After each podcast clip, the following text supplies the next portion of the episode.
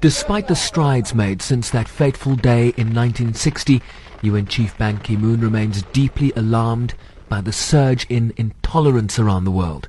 I am deeply alarmed by a surge of intolerance, racist views, and hate-driven violence around the world. Racial profiling and violence against certain communities is on the rise. Economic hardship and political opportunism are triggering increased hostility towards minorities.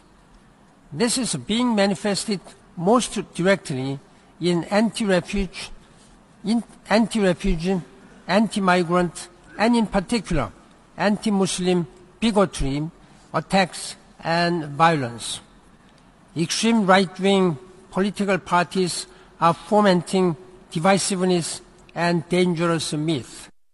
Officials warn that despite the contribution of people of African descent to the development of prosperous societies, they are frequently deprived of equal opportunities and services, while pointing to alarming trends and the resurgence of racial discrimination and xenophobia in Europe and elsewhere as among the most pressing challenges on the subject today. Zeid Ra'ad Al Hussein is the High Commissioner for Human Rights.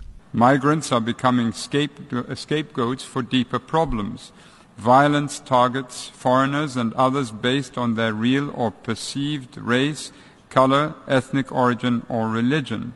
The archaic injustice of prejudice still stalks through modern life, generating daily humiliations and oppressions for individuals, deepening divisions between communities and holding back millions of people from realizing their rights with calls for states to focus their attention on fulfilling their obligations to protect the most vulnerable in society. We must be vigilant to ensure that the stress of factors such as rising unemployment is not displaced into racist harassment, abuse, discrimination, and attacks.